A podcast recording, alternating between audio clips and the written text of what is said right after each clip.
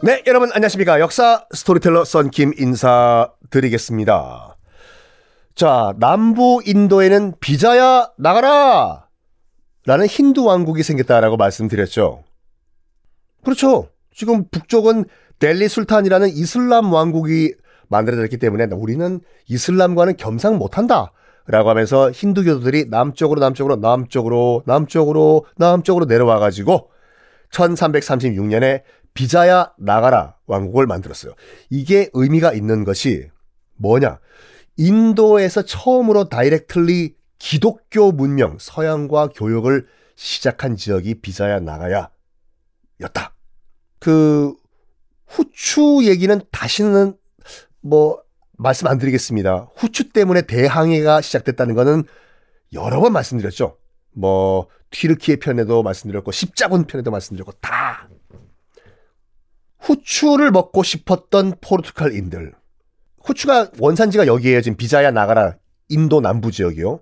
뭐 지금이야 뭐 후추 다 재배를 하지만 여기 비자야 나가라 그 남부 인도로 가기 위해서는 포르투갈에서는 일단 배를 안 탄다는 가정하에는 실례합니다. 지나가겠습니다. 잠깐만요.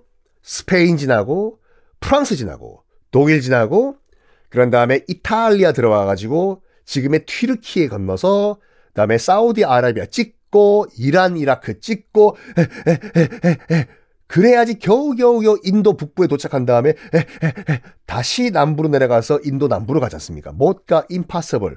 그리고 중간에는 지금 이슬람 세력들이 장악을 하고 있기 때문에 육로로 갈 수 임파서블 없어요. 그래가지고 포르투갈인들은 바다로 돌아가자. 1497년 포르투갈에서는 바스코 다 가마 가 배를 타고 쭉 대서양 따라서 아프리카를 돌아가지고 남아프리카 공화국의 희망봉 찍고 다시 북쪽으로 기술 돌린다고 위로 올라가자 인도로 인도로 해서 포르투갈에 출발한 지 1년 만인 1498년도에 드디어 바스코 다가마가 인도 남부 지금의 비자야 나가라에 도착을 해요. 그리고 진짜로 후추를 바다를 통해서 손에 얻습니다.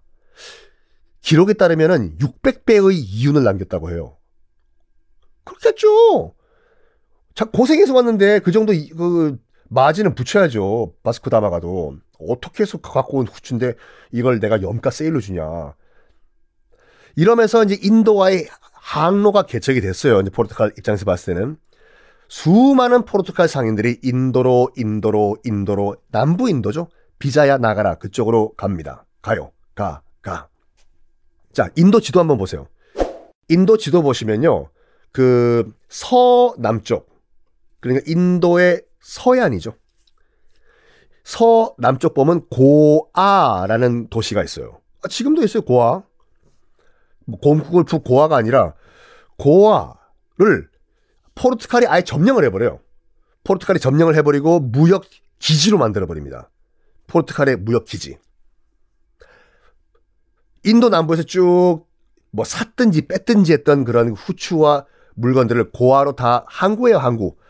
여기다 시, 집결시킨 다음에 거기서 포르투갈 배에 실어가지고 포르투갈로 가자. 이런 식으로. 이게 1510년이었거든요. 1510년에 아예 고아를 포르투갈 전진 기지로 만든 다음에 여기를 바탕으로 해서 그러니까 인도 내에 조그만 포르투갈 만든 거잖아요. 여기를 기, 발판으로 해서 점점 점점 포르투갈은 아시아로 치고 들어와요. 결국에는 인도네시아, 필리핀, 타이완 지나가지고 일본까지 도착을 합니다. 일본과 교역을 하죠. 자, 시대 잘 봐요. 몇 년도라고 했어요? 고아를 포르투갈 전진 기지로 만든 게 1510년이잖아요. 그리고 대략 1530년, 1540년 이때 일본과 교역을 시작했어요. 포르투갈 상인들이. 일본 입장에서 봤을 땐 아, 저도 맞대. 아, 와다시다치가 니혼진 됐네. 아, 아노 교역을 원한다면 어, 그 그쪽에선 우리한테 나니가 뭘 줄 수 있어 됐을까? 했을 거 아니에요.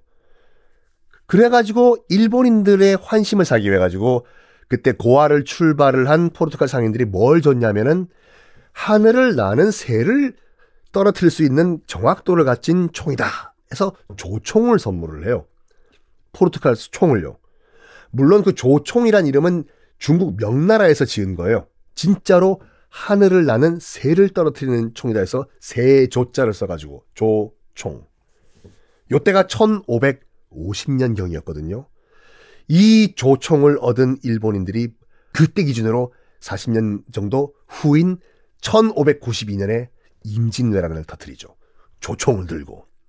모든 역, 역사는 다 연결이 돼 있어요. 맞아요. 그때 이제 일본에 수출이 된 조총, 포르투갈산 조총은 다 인도 고아를 출발을 한 조총들이었습니다.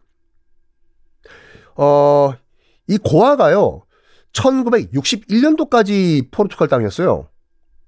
그, 1997년에 반환된 마카오 같이, 마카오는 1997년에 이제 그 포르투갈에서 중국으로 다시 반환됐잖아요. 평화스럽게. 근데 1961년도에 반환됐던 고아는 포르투갈이 순순히 안 돌려줬어. 그래서 뭐 했냐? 전투가 벌어집니다. 그래서 인도가 무력으로 점령을 해버려요. 빵! 포르투갈 나가! 방빼!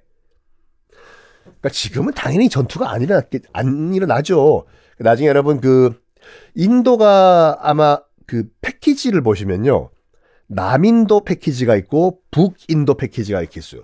인도 전역 패키지는 불가능해요. 어떻게 이걸 다 돌아봐. 그래서 어, 남인도 패키지를 선택을 하시면 꼭 들어간 도시가 고아 이 도시거든요. 가면 깜짝 놀랐을 거예요. 왜? 포르투갈과 똑같아요. 그렇겠죠. 거의 무슨 400년 동안 포르투갈 땅이었으니까 포르투갈을 그대로 복사해 놓은 도시. 거기는 지금도 인도 땅임에도 불구하고 카톨릭 성당들도 많습니다. 인도 아닌데도 불구하고. 하여간 자 다시 1400년대 후반 인도로 돌아와 봅시다.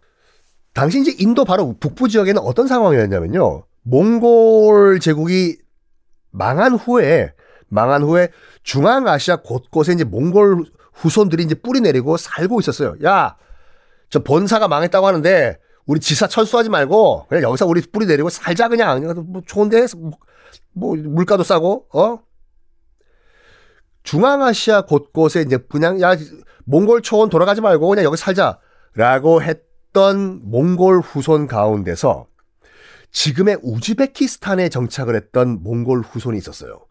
누군가 다음 시간에 공개하겠습니다.